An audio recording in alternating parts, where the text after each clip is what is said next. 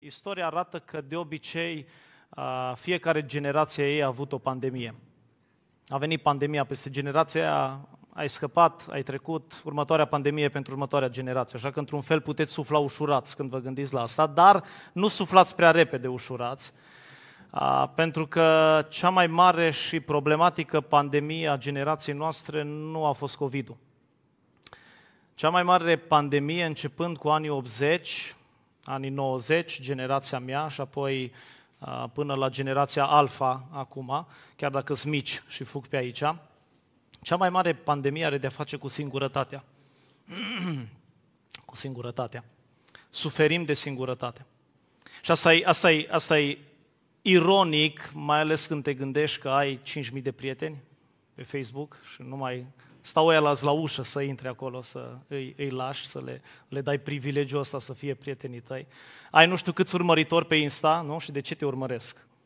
Că li drag de tine și sunt prietenii tăi, nu? Ar fi bine să fie așa, nu? Dar vorbim foarte mult de, de prieteni, da? Friends peste tot, peste tot în jurul nostru. Și e, e ironic că într-o astfel de cultură a, ne simțim totuși atât de singuri. Trăim în orașe mari, am vrut să zic cum e Bucureștiul, dar Bucureștiul e numai unul, așa, e Bucureștiul și celelalte orașe din, din țară, a, dar trăim în orașe mari, a, trăim în, în blocuri pline de oameni și totuși ne simțim singuri. Și tragedia, știți care este? Cea mai mare tragedie. Că suntem în biserică, unde ar trebui să fie familie, unde ar trebui să fie relații, unde ar trebui să fie părtășie, unde ar trebui să fie bucurie când ne vedem, unde ar trebui să fie acel, acea relație pe care o vezi peste tot în Noul Testament, unii pe alții, unii pe alții, din nou și din nou. Și una din lucrurile care, care mi-apasă inima de păstor e să întâlnesc cu oameni singuri în biserică. Ani de zile, după ani de zile, se simt singuri, acolo unde n-ar trebui să se simtă singuri.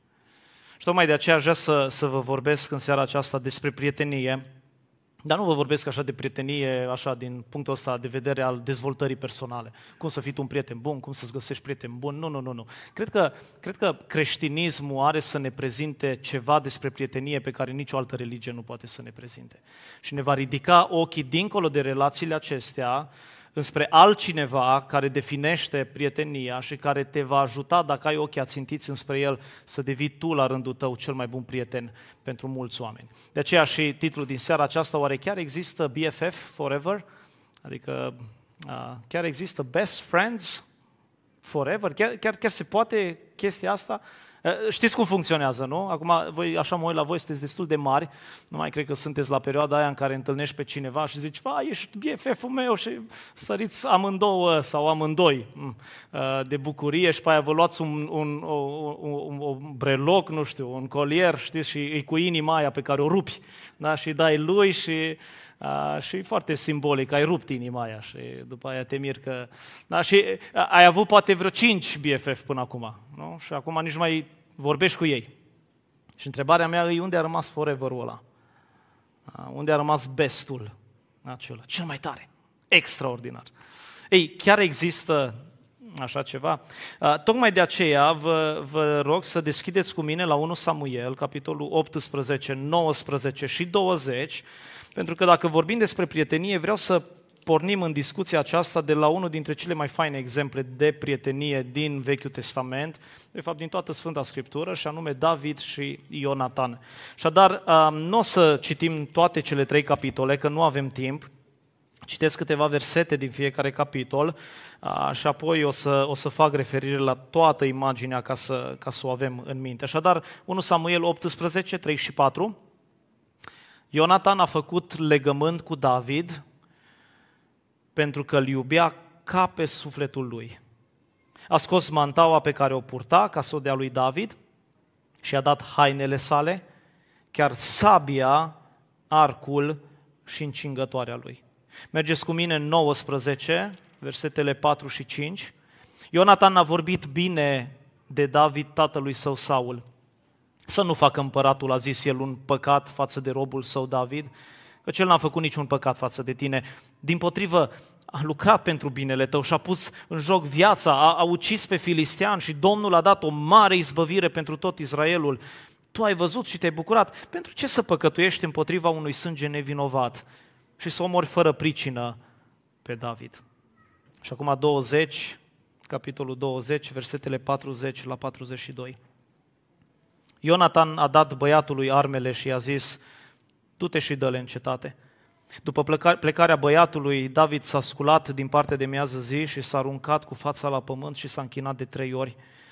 Cei doi prieteni s-au îmbrățișat și au plâns împreună. David mai ales se prăpădea plângând. Și Ionatan a zis, du-te în pace, acum când am jurat amândoi în numele Domnului, zicând, Domnul să fie pe vecie între mine și tine, între sămânța mea și sămânța ta. David s-a sculat și a plecat, iar Ionatan s-a întors în cetate. Până aici cuvântul Domnului pentru seara aceasta. Amin. Doamne, te rugăm în momentele următoare, vorbește Tu. Vorbește Tu prin Duhul Tău cel Sfânt. Doamne, te rog tot prin Duhul Tău cel Sfânt să deschizi mintea noastră și inima noastră. Deschide ochii inimii noastre, dă la o parte mahrama care stă pe, pe fața noastră și nu ne lasă să vedem gloria Fiului Tău. Doamne, suntem neputincioși să facem lucrul acesta prin puterile noastre. Tocmai de aceea te rog, prin puterea Duhului Tău cel Sfânt, lucrează în inima noastră, transformă inima noastră și binecuvintează relațiile noastre. Așa că, Doamne, vorbește Tu, că șrobii Tăi ascultă. Amin. Vă mai dau o pilulă de cultură, mi-a plăcut mult uh, ideea asta.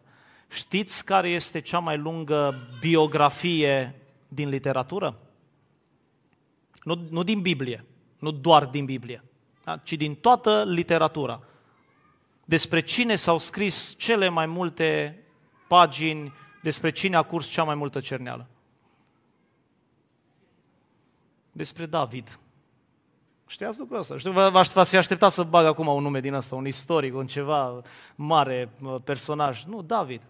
Din toată literatura, dacă ar fi să aduni tot ce s-a scris despre, despre oameni, David este pe locul întâi. Întrebare pentru Cahut pe data viitoare. Când... Dar ne urmăresc live acum, nu? Ah, da, îmi pare rău atunci. Lasă că la altă, la altă ocazie. Sigur, mai sunt relatări extraordinare, biografii extraordinare din Antichitate, cum ar fi Iliada, dar ceea ce citim în 1 Samuel și în toată Scriptura uh, despre David, ne, ne arată de fapt cea mai mare cantitate scrisă despre un om și știți de ce e important lucrul acesta? Nu v-am dat doar trivia creștină acum. E important lucrul acesta pentru că Biblia ne arată prin această biografie ce construiește viața unui om și ce poate să dărâme viața unui om. Și e extraordinar lucrul acesta. Așa că în seara asta vorbim despre un element pe care dacă îl avem în viața noastră ne întărește viața, ne-o clădește, ne-o fortifică, dar atenție, dacă nu avem elementul ăsta, pe cât de banal pare, viața noastră o ia în jos. Viața noastră se dărâmă. Și elementul acesta este tocmai prietenia. Prietenia. Așa că hai să observăm câteva lucruri despre prietenie. Vreau să vorbesc despre importanța prieteniei. Vreau să vă vorbesc câteva lucruri despre elementele prieteniei și apoi în final să încheiem cu puterea puterea prieteniei, conform acestei prietenii celebre între David și Ionatan. Bun, unde suntem în această relatare? Da? De, unde, de unde preluăm firul? Și haideți să vorbim prima dată despre importanța prieteniei. Cred că cei mai mulți știți, dar e bine să ne aducem aminte, uh, Saul îl aduce pe David la curtea regală după victoria aceea extraordinară cu Goliat. Da? O știți cu toții, nu mai intrăm acolo. Totuși, în capitolele 18 la 25, uh, Saul devine periculos de invidios pe David, pe, pe succesul lui, pe popularitatea lui. Și dacă aveți curiozitate acasă să citiți, veți vedea că Saul încearcă de șase ori să-l omoare pe David.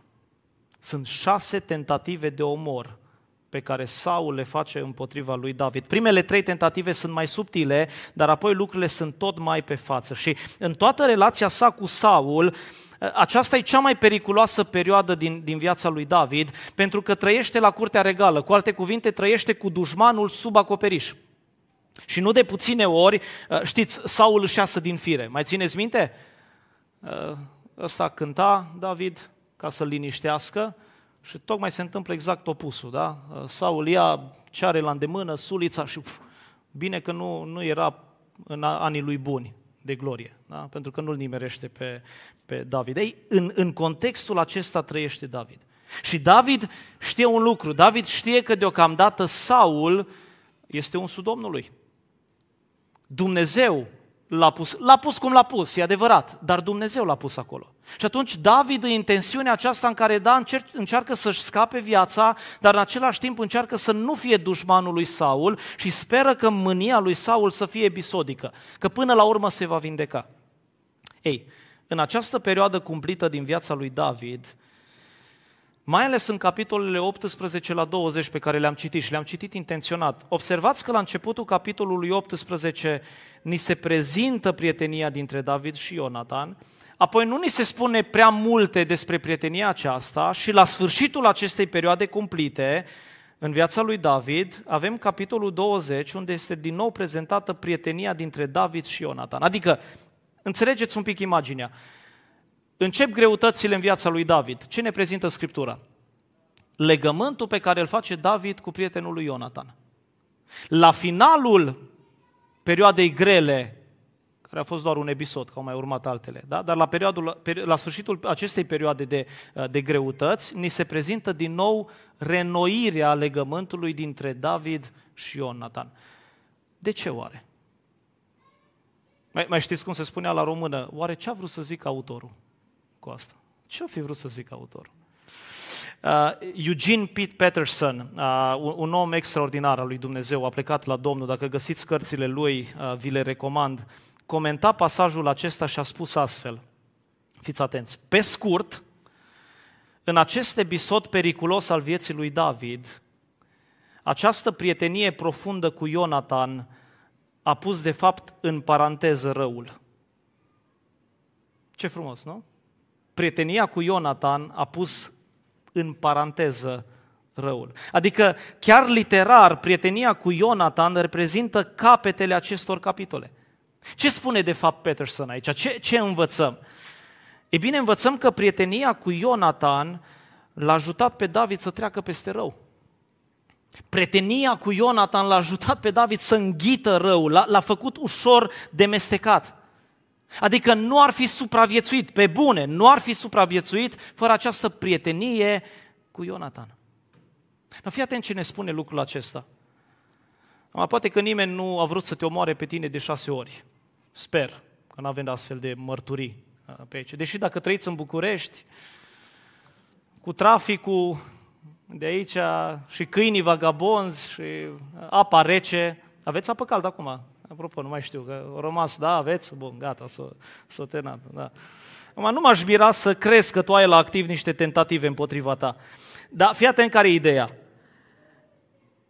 N-ai cum să treci prin viața asta fără probleme. Sper că, sper că e o axiomă treaba asta. Nu trebuie să stau acum să vă, să vă de- demonstrez asta. N-ai cum să treci prin viață, din păcate, fără tragedii. Vor veni furtuni în viața ta. Ei, ascultă-mă, fără prieteni, te vei neca. Fără, or, or, or, oricine ai fi tu. Da? Oricum ar fi construită personalitatea ta, oricât de bine te simți pe picioarele tale și în pielea ta, fără prieteni, te vei neca. N-ai cum să supraviețuiești în viața asta fără prieteni. Prieteni apropiați, prieteni buni, prietenia este un colac de salvare, are o importanță salvatoare. Asta ne arată prietenia dintre David și Ionatan. Acum, există tot felul de studii care sprijină ce am spus eu aici. Există studii care arată că a, cu cât ai mai mulți prieteni, cu atât ești mai sănătos fizic, cu cât ai prieteni mai apropiați, cu atât și că trăiești mai mult. Apropo, cum rămâne cu căsătoria? Am văzut, am auzit că sunteți câțiva căsătoriți pe aici. Păi fii atent, ca unul care s căsătorit de 10 ani, Îți spun că în căsătorie ceea ce ne-a ajutat să trecem peste vremurile grele n-a fost romantismul, deși romantismul are locul lui și e bine să-l tot înflorește acolo. Ceea ce m-a ajutat pe mine și Cristiana să trec peste perioadele grele a fost prietenia dintre noi. Faptul că m-am căsătorit cu cea mai bună prietena mea. De fapt, nu cu cea mai bună prietena mea, cu cel mai bun prieten al meu, pentru că nimeni nu-i pe locul acela. Da? Prietenia dintre noi ne-a ajutat să supraviețuim. Dragul meu, ascultă-mă, n-ai cum să supraviețuiești fără prietenie. Nu că ajungem la creștinism, doar în viața normală. Studiile arată că nu o duci bine dacă ești lup singuratic. Și asta cu atât mai mult în creștinism. Așa că, de ce este importantă prietenia? Ei bine, Biblia îți spune, auzi, du-te la începuturi. Du-te, du-te în Geneza 1, 1 și 2 și vei vedea acolo un ritm. Și știți ritmul, nu mai stau acum să, să citesc, da? Știți că Dumnezeu face ceva și zice că e bun, da? Iarăși face ceva și zice că e bun. Și iarăși face ceva și zice că e bine. Doar că ajungi la un moment dat în Geneza 2 cu 18 și surprinzător ai prima lipsă. Prima dată când ni se spune de către Dumnezeu, nu este bine. Țineți minte?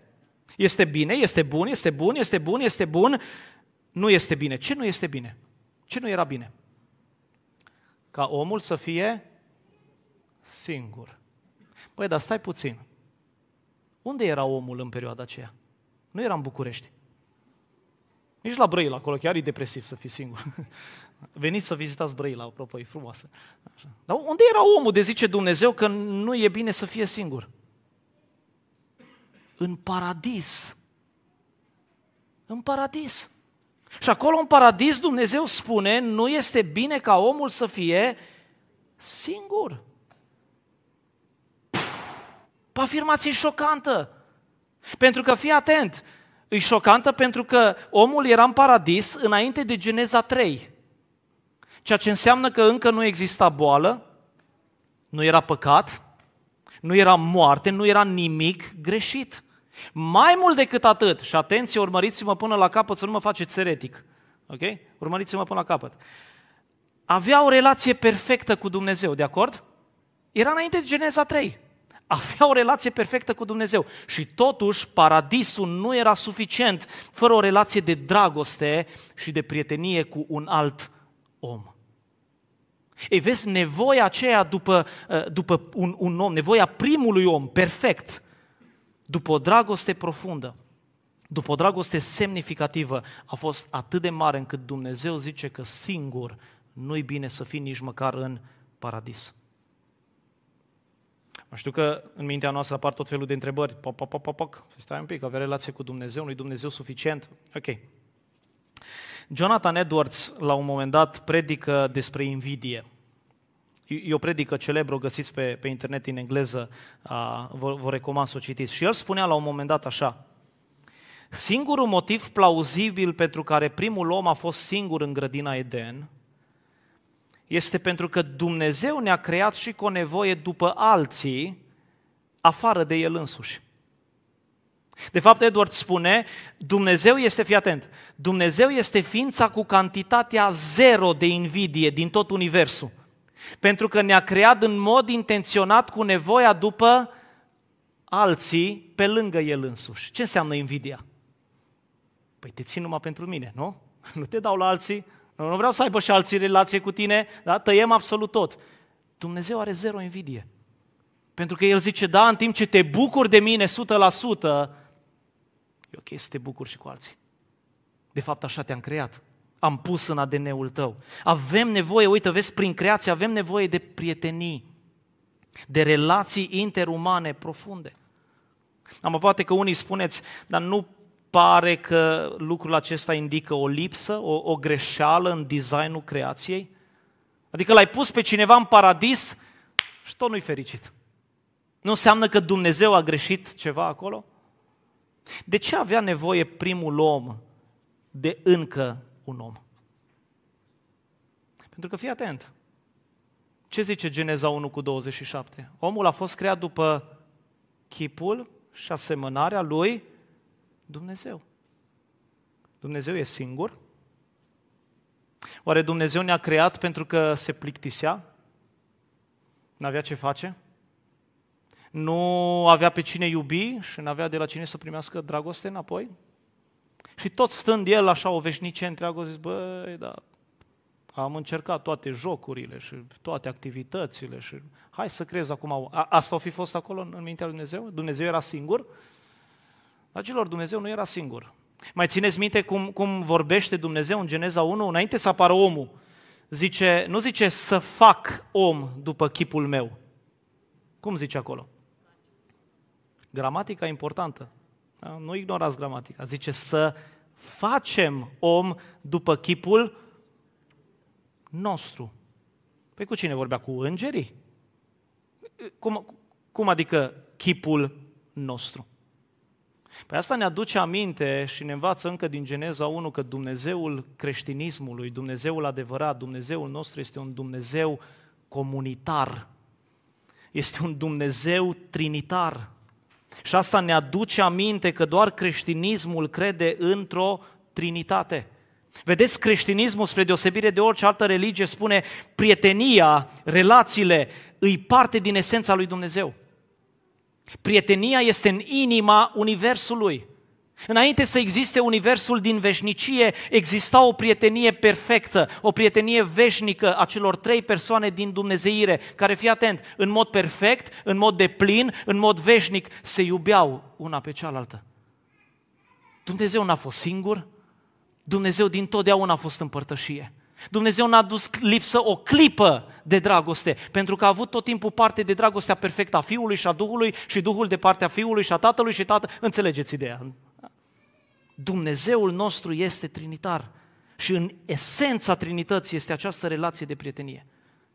Așa că motivul pentru care primul om trebuia să aibă relație, trebuia să aibă părtășie cu alți oameni, trebuia să iubească pe alții așa cum se iubea pe el, este pentru că a fost creat după chipul și asemănarea lui Dumnezeu. N-a fost o greșeală acolo. N-a fost o eroare de design. E creația perfectă a lui Dumnezeu, că Dumnezeu are în centrul inimii sale prietenia. De aceea, de aceea și tu simți nevoia aceasta. Și nu vei putea trăi cum trebuie fără prieteni. Înainte să mergem mai departe, vă dau un avertisment și o încurajare. Avertismentul este acesta. Trăim într-o societate în care dacă vrei să ai carieră, și mă adresez mai ales generației noastre, dacă vrei să ai carieră, în foarte multe cazuri va trebui să calci peste relații. Va trebui, dacă vrei să urci pe scară, va trebui să calci în picioare alți oameni. Va trebui pur și simplu să renunți la relații sau să n-ai relații autentice. Și vorbesc aici de, de orele de muncă, vorbesc de competiție. Dacă vrei să înaintezi, vei, vei călca relații, vei neglija relații. Și pe măsură ce vei urca pe scara carierei, vei pierde respectul și vei pierde intimitatea cu ceilalți oameni.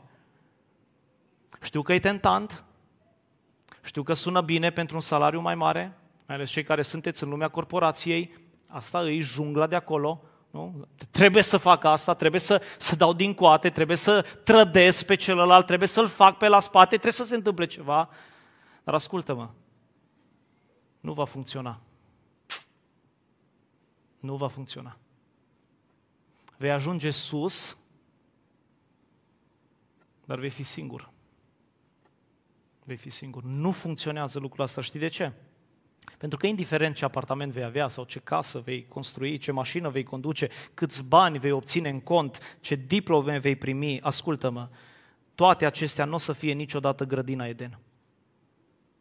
Că asta e, asta e dorința noastră, asta e păcăleala noastră. Noi încercăm să creăm Edenul aici pe pământ. E în noi dorința asta de a ne întoarce înapoi în paradisul pierdut. Și atunci încercăm să construim și vine eclesiastul pe care l-ați auzit în Cahut și spune, hei, trezirea aici nu e den și nu o să fie denul niciodată. Mă auzi? Asta spune Eclesiastul. Îi o utopie. Nu se va întâmpla niciodată. În viacul viitor, da, e altceva. Dar pe pământul ăsta, prin puterile tale, prin ceea ce faci, străduiește-te, fă cât mai mult, fă cel mai mult, totul este deșertăciune și goană după vânt. Și ascultă, chiar dacă ai avea grădina Eden, fără prieteni, n-ar fi suficientă. Singur, în Edenul, pe aici, de pe pământ, n-ar fi suficient. De aceea, te rog, nu sacrifica niciodată prietenii și relațiile pentru statut, realizări, popularitate, faimă și bogăție. Nu sacrifica niciodată relațiile. Relațiile sunt mai importante. Și asta, uite care e încurajarea. Dragul meu, dacă te simți slab, dacă te simți cu, cu probleme, dacă te simți diferit, dacă, dacă te simți ciudat pentru că ești singuratic, pentru că tu nu ai prieteni, ascultă-mă, nu-i nimic ne în regulă cu tine. Nu-i nimic ne în regulă cu tine. Știi de ce te simți așa? Pentru că ai fost creat după chipul și asemănarea lui Dumnezeu. Asta înseamnă să fii creat după asemănarea lui Dumnezeu. Nu e un semn al imperfecțiunii, ci este tocmai semnul modului minunat în care Dumnezeu te-a creat. Dacă simți că n-ai nevoie de oameni, acolo e o problemă. Dacă simți că tu n-ai nevoie de relații, da, acolo este o problemă. Dar dacă te simți singuratic și simți dorința de a avea prieteni, e ok. E ok, nu te simți ciudat. Dumnezeu te-a făcut așa. Ești creația lui Dumnezeu. Asta este importanța prieteniei. Bun, hai să mergem în elementele prieteniei. Am înțeles de ce e prietenia importantă, da? Am înțeles care e miza discuției din seara asta. De ce vorbim despre prietenie? Care sunt elementele prieteniei? Ei, în textele pe care le-am citit sunt uh, trei, mă limitez la trei elemente. Uh, o să vi le prezint și vă rog, pe măsură ce trecem prin ele, să vă analizați prieteniile voastre. Fiecare de aici cred că aveți anumite relații, la un anumit nivel. Ei, în timp ce auzi tot ceea ce urmează să spun din cuvântul lui Dumnezeu, ia gândește-te la relațiile alea tale. Îs elementele astea acolo. Le poți găsi? Hai să vedem. Uite, vă zic de la început care sunt elementele și apoi le luăm pe rând. Consistență, transparență și simpatie. Consistență, transparență, simpatie. La ce mă refer? Consistență. Versetul 3. Uitați ce zice versetul 3. Ionatan a făcut un legământ cu David. Subliniați legământ. Da? Nu neapărat pe Biblie, că poate vreți să nu, da? dar în mintea voastră. Ionatan a făcut un legământ cu David și apoi în versetul 42 ni se spune că acest legământ a fost de fapt un jurământ de prietenie. Despre ce e vorba oare? Mai ales că în cultura noastră pare atât de străin ideea aceasta. Uite, vreau să vă explic printr-un contrast. În lumea afacerilor, pentru că vi cunoscută fiecăruia dintre voi, în lumea afacerilor există relații. Sunteți de acord că în lumea afacerilor există relații? Da, doar că în lumea afacerilor există o relație între consumator și furnizor. Da? Dacă ești cumpărătorul, ai o relație cu vânzătorul, da? cu cel care îți livrează, cu furnizorul, dar relația aia stă în picioare atâta vreme cât furnizorul îți îndeplinește nevoile tale nu? și ți le îndeplinește și la un preț bun. Da? Ți le îndeplinește la un preț bun, acceptabil pentru tine. Dacă nu-i prețul bun, ce faci? Schimb furnizorul. E simplu, da? Te duci la altul pentru servicii mai bune sau pentru aceleași servicii, dar cu preț mai bun. Și este, nu este nicio problemă. N-ai nicio obligație față de primul furnizor. Da? Pur și simplu îți cauți interesul tău, te duci imediat la celălalt. Asta e relația de afaceri, corect? Bun. Într-un legământ de prietenie, într-o relație de prietenie, lucrurile trebuie să stea diferit. În mod clar, o relație cumpărător-furnizor nu are consistență. Întotdeauna se schimbă. Trebuie să se schimbe. Pentru că nevoile se schimbă, costurile se schimbă și așa mai departe. Dar într-o prietenie, într-o prietenie lucrurile sunt diferite. Pentru că legământul prieteniei nu este un instrument, atenție, legământul prieteniei nu este un instrument pentru a-ți împlini propriile nevoi. Mai degrabă, prietenia e un scop în sine. Pur și simplu relația cu celălalt. E scopul. Ăsta e scopul. Vezi, legământul prieteniei este constant și consistent, indiferent de ce se schimbă în jur. Indiferent, ascultă-mă, asta e greu, mai ales pentru generația tânără, când intră într-o relație cu cineva, mai ales în relație de căsătorie. Indiferent dacă nevoile tale sunt împlinite sau nu sunt împlinite. Dacă ești consumator, atunci nevoile tale sunt prioritare. Dacă nu sunt împlinite, schimbă furnizorul. Dar dacă ești prieten, ascultă-mă, dacă ești prieten, nevoile și drepturile tale sunt importante, îți dau atâta, da? Sunt importante, dar sunt secundare. Nu sunt principale, sunt secundare. Pentru că mai întâi, într-o relație de prietenie, nu ai drepturi și nu ai nevoi, ci ai responsabilități. Ai responsabilități. Într-un legământ de prietenie, nevoile tale individuale sunt sub responsabilitățile tale față de relație și față de bunăstarea celuilalt. Nevoile sunt secundare, relația, celălalt este prioritar. Acum, știi ce înseamnă lucrul acesta? În toată istoria au existat relații consumator-furnizor și relații de prietenie. Însă până acum 60-70 de ani, în orice cultură, relația aceasta consumator-furnizor era doar în, în afaceri, în troc. Da? Când plecai de acasă și te duceai în piață, acolo era cumpărător, furnizor. Orice altă relație, cu familia, cu prietenii, cu biserica, soțul, soția, știți cum erau văzută? Legământ. Era legământ peste tot. Nu ieșai din acea relație doar pentru că nevoile tale nu sunt împlinite. Nu se întâmpla lucrul acesta. Era o dedicare, nu totdeauna cu bucurie, de acord, dar era o dedicare față de prietenie, față de, de relația aceea. Asta conducea fiecare relație. Nevoile tale nu erau atât de importante, fii atent, pe cât de importantă era înflorirea celuilalt. Celălalt să crească prin relația ta. Dar acum toți specialiștii, toți psihologii, sociologii, reporterii, analiștii, liberali sau conservatori sunt de acord că în ultimii 60-70 de ani s-a întâmplat o schimbare remarcabilă în cultura noastră. Relația de afaceri a devenit tiparul tuturor relațiilor. Că vorbești de prietenie, că vorbești de familie, că vorbești de relația maritală, că vorbești de relația religioasă, toate sunt analizate prin prisma eu ce am de câștigat. Nu? Asta e. Da? Bun, intru în relație cu tine. De ce? Ce mă ajută pe mine? Mă căsătoresc.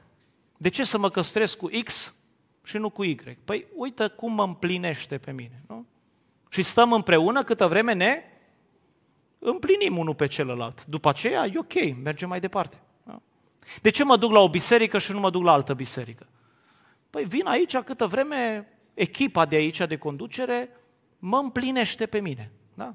Când nu mă mai împlinește, pe Bucureștiul plin de biserici, mă duc la următoarea chiar peste drum, baptiști, nu? Iisus Mântuitorul aici la cămin. Da? Mă duc la următorul. Da? Nu, nu fac reclamă acum, nu, nu, nu. Da? Doar mi-am dat seama acum, eu, eu mi-am făcut studenția pe aici. Da? Următoarea poate e la celălalt colț. București are biserici peste tot. Da? A, așa gândim. Ați observat, nu doar, nu doar în, în relațiile astea normale, ci până și în relația cu Dumnezeu. Ne, ne gândim la biserică, ne gândim la relația cu Dumnezeu, câtă vreme mă împlinește pe mine, câtă vreme face ceva pentru mine. Dragilor, dați-mi voie să vă spun că e cea mai dăunătoare gândire. Nu, nu veni în biserica asta doar să fii tu împlinit. Vino în biserica aceasta cu gândul, cu mentalitatea, eu ce pot să dau? Cum, cum poate păstorul să, să înflorească în, în, în lucrarea lui prin mine? Cum pot frații și surorile să, să crească în sfințenie prin prezența mea? Cum poate lucrarea asta cu tinerii o dată pe lună? O aveți. Lucrarea asta o dată pe lună. Măi, ce pot să fac? Cum pot să gândesc la ea ca, să, ca lucrurile să meargă bine? Asta e, asta, e, asta e relația de legământ la care ne cheamă Dumnezeu. Vedeți, consumatorii și furnizorii nu au prieteni, n-au relații, au sindicate, au rețele. Eu nu spun că zrele, dar astea nu sunt prietenii. De unde știi că tu ești într-o prietenie cu un consumator? Păi fii atent. Consumatorii te pun în categorii. Categorii în funcție de culoarea pielii, de banii părinților, cât de popular sau deștept ești. Și te tratează într-un mod în care să aibă de câștigat de pe urma etichetei tale. Apropo, ați trecut prin astfel de prietenii. În liceu? Nu? Prietenia, prietenia, grupul cu ăia populari. Cum intrai acolo? Păi trebuia taică tu să fie cineva, nu? sau maică ta să fie cineva, sau să ai o mașină, sau să, să știi să te impui. Ei, ei se, doi bani nu dădeau pe caracterul tău. Nu le păsa de visele tale, de dorințele tale, ei să-i dau la etichetă. Ți-ai pus eticheta în dimineața aia, ești binevenit. Ai dat-o jos, ți-o întors spatele. Aia era o relație pe care o aveai cu un consumator. Dar vezi, un prieten, un prieten nu te etichetează. Prietenul ține la tine așa cum ești. Da, îți cunoaște punctele forte, darurile, se bucură de ele, le încurajează, dar nu profită de pe urma lor. Și tot prietenul, același prieten îți cunoaște și punctele slabe, îți cunoaște limitele. Și deși ți le cunoaște, nu te șantajează, nu te manipulează, ci te corectează cu drag pentru că vrea ca tu să înflorești, pentru că vrea ca tu să crești. Știți care sunt cei mai buni prieteni în viața mea pe lângă Cristiana? Dar și ea se încadrează în același tipar. E cei care toată viața m-au împins înainte. Eu m-am bucurat în momentul acela, dar acum când mă uit în, cu 10 ani în urmă, văd că m-au împins înainte cu prețul lor. Împingându-mă pe mine înainte, ei au rămas în urmă. Și au fost ok cu lucrul acesta. Vorbesc aici de, de păstori care au 30-40 de ani de experiență. Ce își pun mintea cu un prunc să-l împingă, să-l înainteze? Și au, au, au, au împins oameni care au ajuns unde ei n-au ajuns niciodată. Și știți când mă întâlnesc cu ei, care, care e inima lor? Cât se poate de bucuroși. Cât se poate de bucuroși. Pentru că asta înseamnă să fii prieten cu adevărat. Uită-te la Ionatan. Fii atent, în secunda în care intră în legământul prieteniei cu David, observ că toate drepturile lui, toate nevoile lui devin secundare. Corect lucrul acesta? Ce pierde prin prietenia cu David? Tronul. Acum, probabil tu vrei să fii nu știu ce șef de departament. Dar compar chestia aia cu un tron, omul ăsta a pierdut tronul. Destul de nasol, nu? Pentru că e prieten cu David, mai mult decât atât, fii atent, pierde încrederea tatălui său. Tatăl său, împăratul, devine ostil față de Ionatan. Și în cele din urmă, chiar prietenia cu David, știți ce aduce? Moartea. Moare din cauza acestei prietenii. Dar fii atent, a fost prieten până la final. Ionatan n-a schimbat furnizorul. Ionatan n-a schimbat prietenia, a rămas prieten pentru că acolo era un legământ al prieteniei. De aceea spuneam, prietenii sunt caracterizați de consistență. Sunt caracterizați de consistență. În al doilea rând, sunt caracterizați de transparență. Asta e al doilea element al prieteniei, transparența. Vedeți, versetul 1 spune că sufletul lui Ionatan s-a alipit de sufletul lui David și Ionatan l-a iubit ca pe sufletul din el. Mă, ăștia doi er, erau una în suflet. Asta zice, îl iubea ca pe sufletul lui. Asta, asta mă face să înțeleg că prietenii sunt transparenți. Adică se deschid ca tu să vezi ce este înăuntru. Consumatorii? Consumatorii nu fac asta. Consumatorii își pun mască. Consumatorii se chinuie să dea bine. Consumatorii se feresc. Consumatorii trebuie să controleze ceea ce vezi tu, pentru că ei sunt în relație cu tine câtă vreme tu le împlinești nevoile.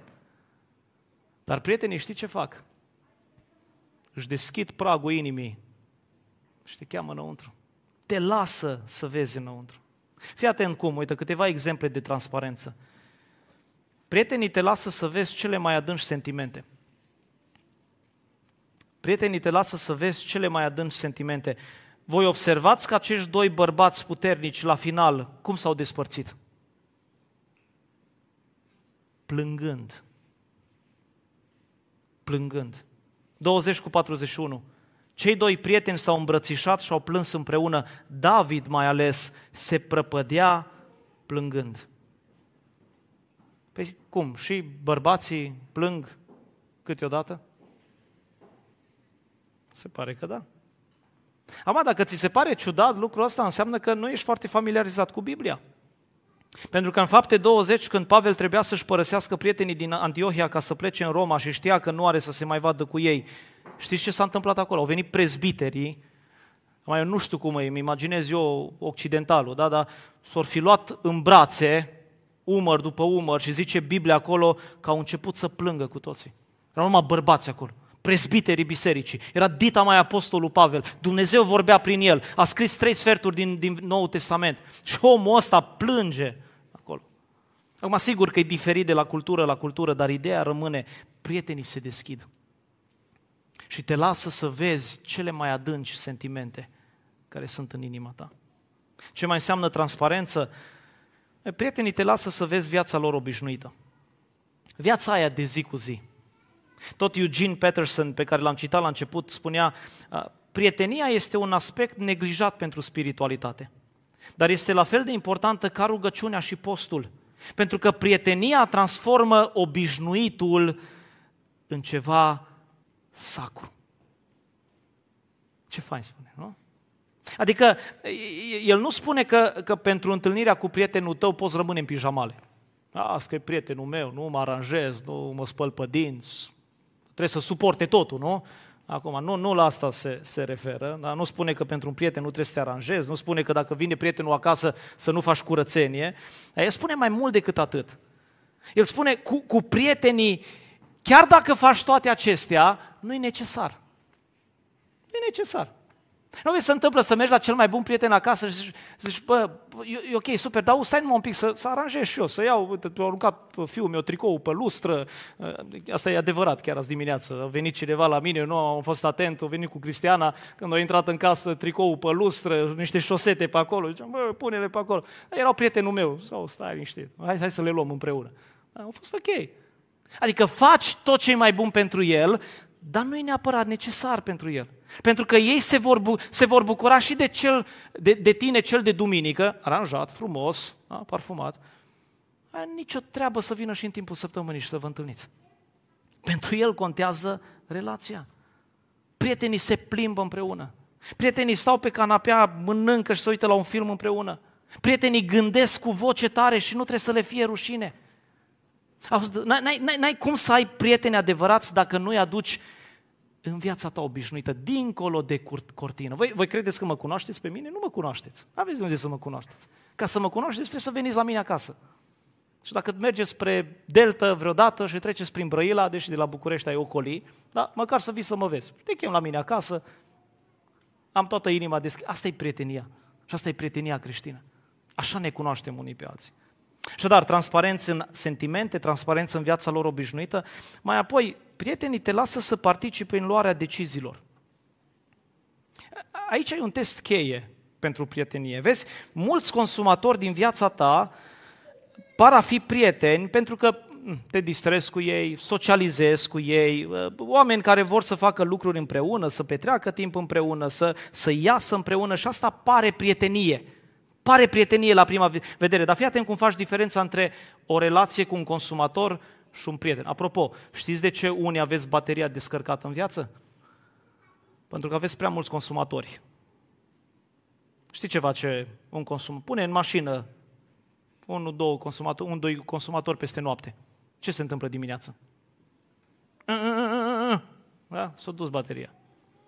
Și ăsta e motivul pentru care unii dintre noi suntem epuizați.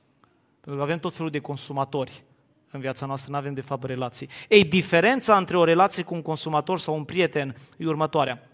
Le place să se distreze cu tine, le place să petreacă timp cu tine, dar când vine vorba să ia o decizie, nu lasă pe nimeni să le spună ce să facă. De capul lor. Acolo, acolo nu te mai bagi, acolo nu te mai bagi. Putem face multe lucruri împreună, dar avem niște granițe. Și când vrei să-l sfătuiești, vrei să spui, băi, nu cred că e cel mai bine. Auzi, nu, nu, mi se pare că merge într-o direcție greșită. Acolo se pun imediat barierele. Nu-ți dă dreptul să spui ce să facă. Și ăla este un consumator. Pentru că, vezi, Biblia spune că da, prietenia este ca un fier care se asculte, ascute cu, cu un alt fier. Ce se întâmplă când fier pe fier se asculte? Sar scântei. E adevărat, sar scântei, dar te șlefuiește. Da, discutați împreună, poate vă prindeți la un moment dat, poate chiar o ceartă, dar rămâneți împreună. Consumatorii nu fac așa ceva. Consumatorii nu fac niciodată așa ceva. Mai mult decât atât, ce înseamnă transparență? Mă, prietenii te lasă să vezi slăbiciunile și defectele lor. Nu doar că te cheamă în viața lor obișnuită, dar te băi, asta sunt eu. Am făcut o prostie, așa îmi cer iertare, da. Continuă să fim prieteni. Uite ce zice, uite cum se vede în biserică asta, Evrei 3 cu 13. Îndemnați-vă unii pe alții în fiecare zi, pentru ca niciunul din voi să nu se împietrească prin înșelăciunea păcatului. Vezi, versetul ăsta îți spune că trebuie să ai un grup de prieteni care te avertizează cu privire la păcatele ce te înșeală. Adică doar, doar gândește-te puțin. Presupunerea din spate a acestui verset este că cele mai periculoase lucruri din viața ta tu nu le poți vedea. Defectele alea care, care îți fac uh, praf viața, care te sâcâie, nu le vezi, nu ești conștient de ele. De aceea, singura ta speranță pentru creștere este să ai în jurul tău oameni care văd lucrul acela, te iubesc suficient încât să-ți spună lucrul acela și tu le dai voie.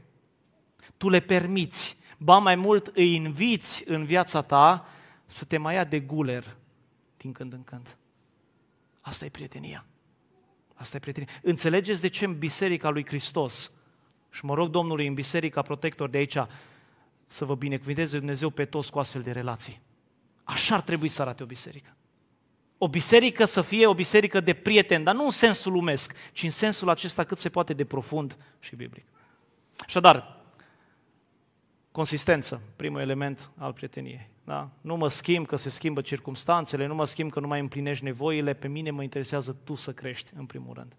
Mai mult decât atât, transparență.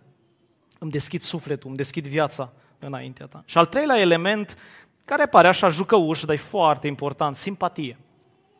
Simpatie. La ce mă refer? Cuvântul ăsta simpatic, în esență, înseamnă pasiuni similare. Să ai pasiuni similare. C.S. Lewis are o afirmație în faimoasa sa carte Cele patru iubiri și el spunea așa, așa îmi place de mult citatul ăsta, zice, esența prieteniei este exclamarea și tu? Și tu? Asta, asta, e, asta e esența prieteniei, zice el. Vezi, dacă consistența și transparența sunt lucruri la care lucrezi, pe care le clădești, măi, simpatia o descoperi. Ești uimit. Pur și simplu vezi că ești acolo. Nu vi s-a întâmplat să vorbiți cu cineva pe care nu-l cunoașteți prea bine și îți, îți spune ceva important, da? îți, îți spune ceva despre el. Și când auzi, zici, păi, și ție îți place filmul ăsta? Și, ție, și tu ai citit cărțile alea? Și tu ai făcut lucrul ăsta? Acum, de curând, săptămâna trecută, a venit o familie nouă în biserica noastră și uh, noi ne întâlnim, uh, ne întâlnim săptămânal cu ei, uh, dar am vrut să, să, să-i aduc și, aduc și alte familii, să se lege și cu alte familii din biserică. Și am adus o altă familie, tot generația noastră, cu copii mulți, acolo eram numai trei familii, dar copii mulți. Uh, și în timp ce era gălăgie, așa, na, încercam eu să fiu mijlocitor între ei, știți cum e jena aia de început, vorbești de cum e vremea pe afară, mai mânci o bucată de pizza, te gândești, nu știi. Și la un moment dat i-am luat pe, pe băieți deoparte, că fetele erau în bucătărie, nu știu ce făceau pe acolo și da, mă uit la ei, eu, eu nu sunt tipul ăla care să, nu știu ce să zic, știi? Dar nu știu ce să zic când sunt eu în discuție. Dar era o chestie aia cringe, știi? Stăteam toți trei, da. Am pus două, trei întrebări, când la, unul, când la unul, când la altul, și nu mai văd pe ăștia doi că se uită, unul zice ceva și celălalt zice, păi și eu am făcut chestia asta în copilărie. Păi zice, păi eu am făcut 8 ani de kart și îmi place uh, să desfac uh, motoare și nu știu. Și și ție îți place? Bă, și mie îmi place chestia asta, știi? Și pe măsură am mai pus o întrebare și la un moment dat m-am simțit a treia roată, adică eram acolo, bă, adică mă duc și eu în bucătărie să ajut pe fete, știi? Dintr-o dată vorbeau, nici nu mai știau că eu sunt acolo. Da? Pentru că au descoperit ceva între ei. Ceva care a început să fie, de fapt, temelia unei prietenii. Exact chestia asta pe care o zice, o zice C.S. Lewis. Bă, și tu? Și ție? Și de acolo lucrurile încep să crească. Cu alte cuvinte, când o persoană pe care nu o știi vorbește despre ce e important pentru ea, ce îi place ei și descoperi că aveți aceleași pasiuni, de acolo începe posibilitatea unei prietenii. Și dacă acolo apare potențialul prieteniei, acolo apare potențialul consistenței și a transparenței. Așadar, Am înțeles cele trei elemente. Da? Găsiți simpatia, găsește simpatia, adaugă multă consistență, pune deasupra multă transparență și voilà, ai un prieten. Ai găsit acolo un prieten. Doar că în cultura noastră, dacă nu ești atent, pentru că nu ești antrenat să faci așa ceva, sunt mai multe pericole. Și tocmai de aceea vreau să închei cu puterea prieteniei. Puterea prieteniei. De unde faci rost de toate lucrurile astea? Unde, unde găsești puterea de a fi un astfel de prieten? Știu că toți de aici am vrea să avem prieten ca Ionatan, dar vreau în seara asta să vă provoc acum la final să vă gândiți altcumva. Nu unde îl găsesc pe Ionatan? O, Ionatane, unde ești? Că te-am tot căutat și poate că ai venit și în seara asta aici să-ți găsești un Ionatan. E ok, ți-am zis că dorința asta e bună, e pusă de Dumnezeu în inima ta, dar aș vrea în seara asta să te gândești puțin diferit. Nu unde este Ionatan, ci cum pot să fiu eu un Ionatan. Cum pot să fiu eu un astfel de prieten pentru cei din biserica mea? Cum pot să fiu eu un astfel de prieten pentru oamenii în cercul de influență în care Dumnezeu m-a așezat? Și pentru asta vreau să, vreau să vedeți ce este în inima lui Ionatan. Știți, există prieteni și prieteni. Sunteți de acord cu mine? Există prieteni și prieteni. Ei, Ionatan a fost acel prieten, dacă vreți cu pâmare. mare. Pentru că există prietenii și chiar dacă sunteți tineri, suntem tineri, am trăit suficient încât să găsim acele prietenii, acele relații care îți schimbă viața. e așa? Există acele relații care pur și simplu îți schimbă viața. Fii atent, mă întorc la ei.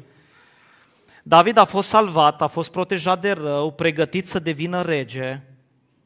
Toate acestea, ascultați, sigur, Dumnezeu era la lucru, da? Dar toate acestea datorită prieteniei cu Ionatan. Spuneam că orice prieten adevărat își pune propriile nevoi pe plan secundar. Fii atent, Ionatan, băi frate, Ionatan a dus prietenia la un alt nivel.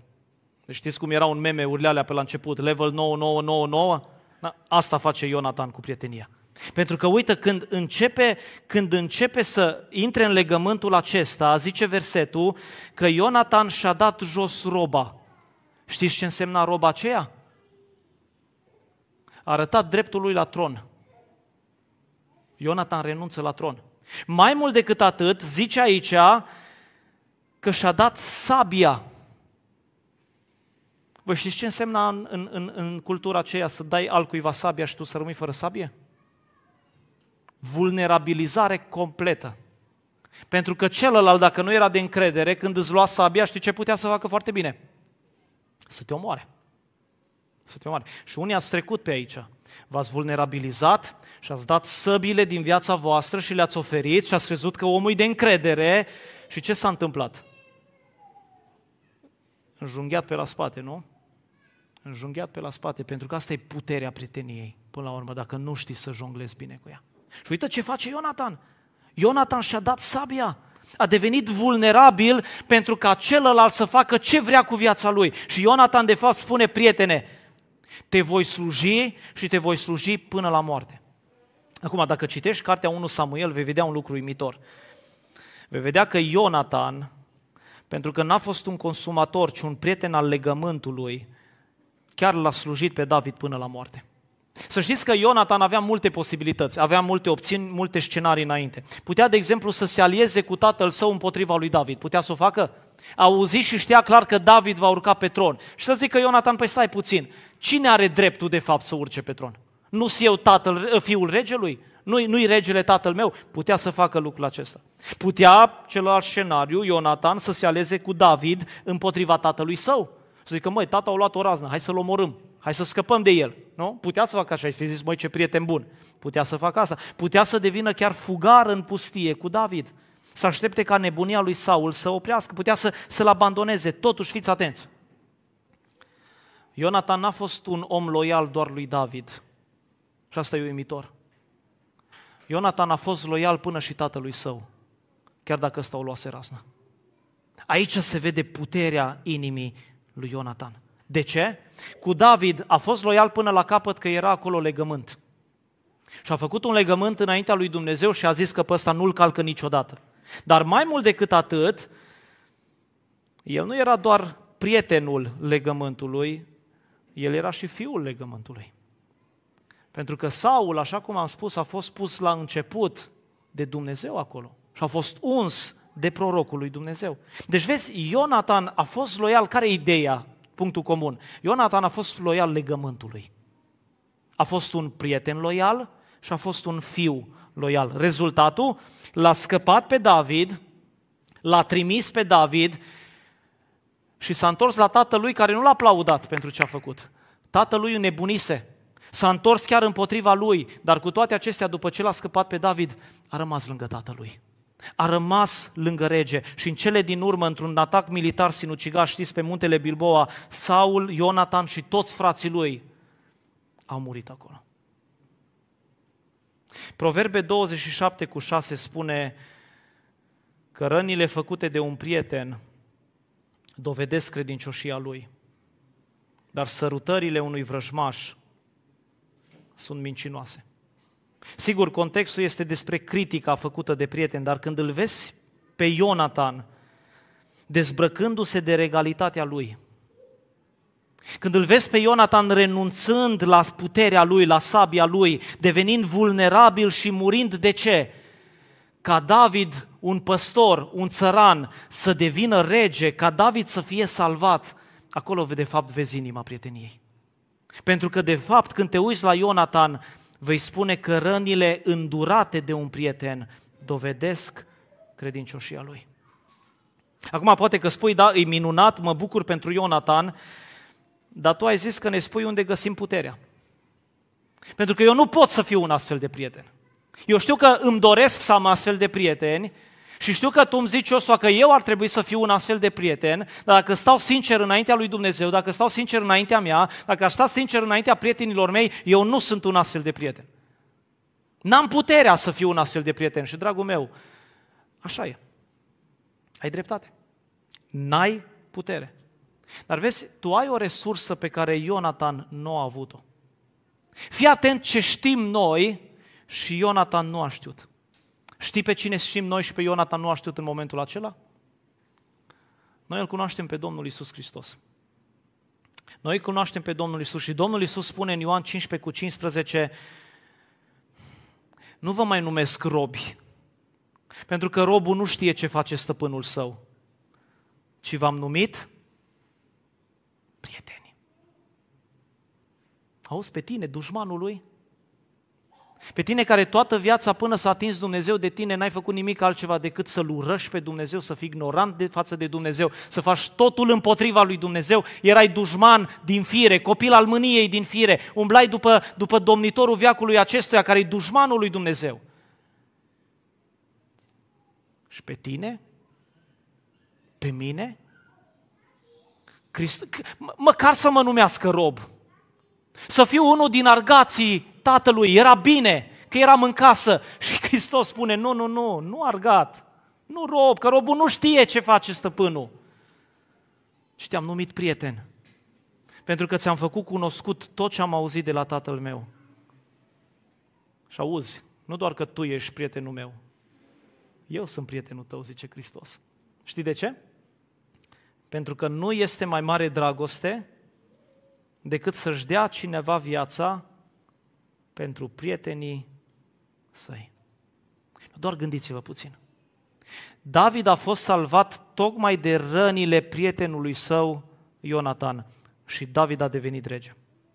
S-a dezvoltat la potențialul lui maxim prin rănile prietenului său, Ionatan. Dar vezi ceea ce David și Ionatan nu știau în întregime, dar noi știm acum pe deplin, este că însuși Dumnezeu care a venit în lume este prietenul suprem. Ce a făcut Dumnezeu? Ce a făcut Hristos? S-a dezbrăcat de roba lui, nu? A coborât de pe tron. A lăsat sabia, el n-a venit, va veni cu sabie. Va veni cu sabie. Dar prima dată n-a venit să judece ci a venit să mântuiască tot ceea ce era pierdut. a lăsat sabia, s-a vulnerabilizat, a murit pe cruce pentru păcatele noastre. Ce înseamnă de fapt lucrul acesta? Domnul Isus a rămas loial atât dragostei față de Tatăl, pentru că l-a onorat, onorat pe Tatăl, dar Domnul Isus a fost loial și prietenilor lui și oilor lui. Pentru că Domnul Isus a murit pentru noi. Și dacă David a fost eliberat și întronat prin rănile prietenului credincios Ionatan, cu atât mai mult tu vei fi eliberat și tu vei fi întronat prin rănile adevăratului prieten, prin rănile Domnului Isus Hristos, cel mai profund prieten. Îl cauți pe Ionatan? Dragul meu, tu l-ai pe Hristos. Spui că nu poți să oferi altora o dragoste ca a lui Ionatan și o prietenie ca a lui Ionatan până nu sunt ei ca Ionatan. Tu l-ai pe Hristos. Ce trebuie mai mult? Îl ai pe Hristos. Doar gândește-te în felul următor. Cum am spus că trebuie să fie o prietenie, un prieten. Consistență și transparență. Da? Adică niciodată nu te părăsește și întotdeauna te invită în inima lui. Ce a făcut Domnul Isus? Transparență? Este transparență la Domnul Isus? Cât de deschis a fost Domnul Isus cu noi? Cât de mult și-a arătat Domnul Isus inima? Păi a fost atât de deschis, nu doar că te-a primit cu brațele deschise, a avut brațele țintuite. Atât de larg și-a deschis Domnul Isus inima și te-a invitat pe El. Au fost bătute în cuie ca să rămână deschise față de tine. Dar a fost Domnul Isus un prieten consistent? Păi în grădină, când prietenii lui ce făceau? Când avea cea mai mare nevoie de prieteni, ce făceau prietenii lui? Dormeau. Unii dintre ei ce au făcut mai apoi? Au fugit, l-au părăsit, l-au trădat. Când avea cea mai mare nevoie, ce zice tatălui? Ce zice prietenul acesta tatălui? Doamne, nu voia mea, nu interesele mele, ci voia ta, pentru că voia ta era mântuirea oamenilor. Asta spune Domnul Isus Hristos. Vine Tatăl și spune, fie guști iadul, fie îți pierzi prietenii. Știi ce spune Hristos? Aleg iadul. Aleg iadul. Și a băut paharul mâniei lui Dumnezeu pentru tine. Pe acum, dragul meu, când vezi, dar cu inima, și când guști consistența și transparența Domnului Isus, pe asta te va transforma pe tine în acel cen de prieten la fel de bun ca și Ionatan. Pentru că transparența lui Hristos te va face și pe tine transparent. Ai văzut ce a făcut pentru tine, te cunoaște în întregime și cu toate astea te iubește. Ești mântuit prin har, nu prin fapte. Deci nu trebuie să impresionezi pe nimeni. Măi, când am înțeles adevărul ăsta, adevărul îndreptățirii înaintea lui Dumnezeu doar prin har, doar prin credință, nu prin faptele mele, am înțeles că nu trebuie să-L impresionez pe Dumnezeu cu ceea ce fac, am înțeles că eu nu trebuie să vă impresionez pe voi, că nu mă interesează până la urmă, deși mă interesează în sensul ăsta prietenesc, nu mă interesează părerea voastră, nu trebuie să am primesc un verdict de la oameni ca să știu cine sunt eu, identitatea mea e în Hristos. Da, îmi iubesc slujba de păstor, da, iubesc să păstoresc oamenii, dar dacă mâine mă dă afară Biserica Sfânta Trăime din Brăi la ghiș ce? Nu s-a schimbat nimic. Pentru că eu tot același sunt înaintea lui Hristos. Tot același sunt înaintea lui Hristos. O, o iubesc pe Cristiana, o iubesc, dacă se uită, aș face dedicație acum, nu știu dacă se uită. Dacă îi s-ar întâmpla ceva cristianei, aș fi zdrobit. Aș fi zdrobit. Dar nu s-ar schimba nimic până la urmă. Pentru că eu tot același sunt înaintea lui Hristos. Și toată dragostea pe care Dumnezeu mi-o dă prin, prin Cristiana, o voi avea în continuare. De la El. Nu știu cum, dar de la El. Pentru că nu se schimbă nimic. Ei, când înțelegi toate lucrurile acestea, prietenia asta cu Hristos te va transforma să devii tu prietenul pe care ți l-ai dori. Și prin tine va transforma și pe alții în relațiile în care intri. Și fii atent, mai e un lucru. La final, Ionatan îi spune lui David, o trebuie să te ascunzi.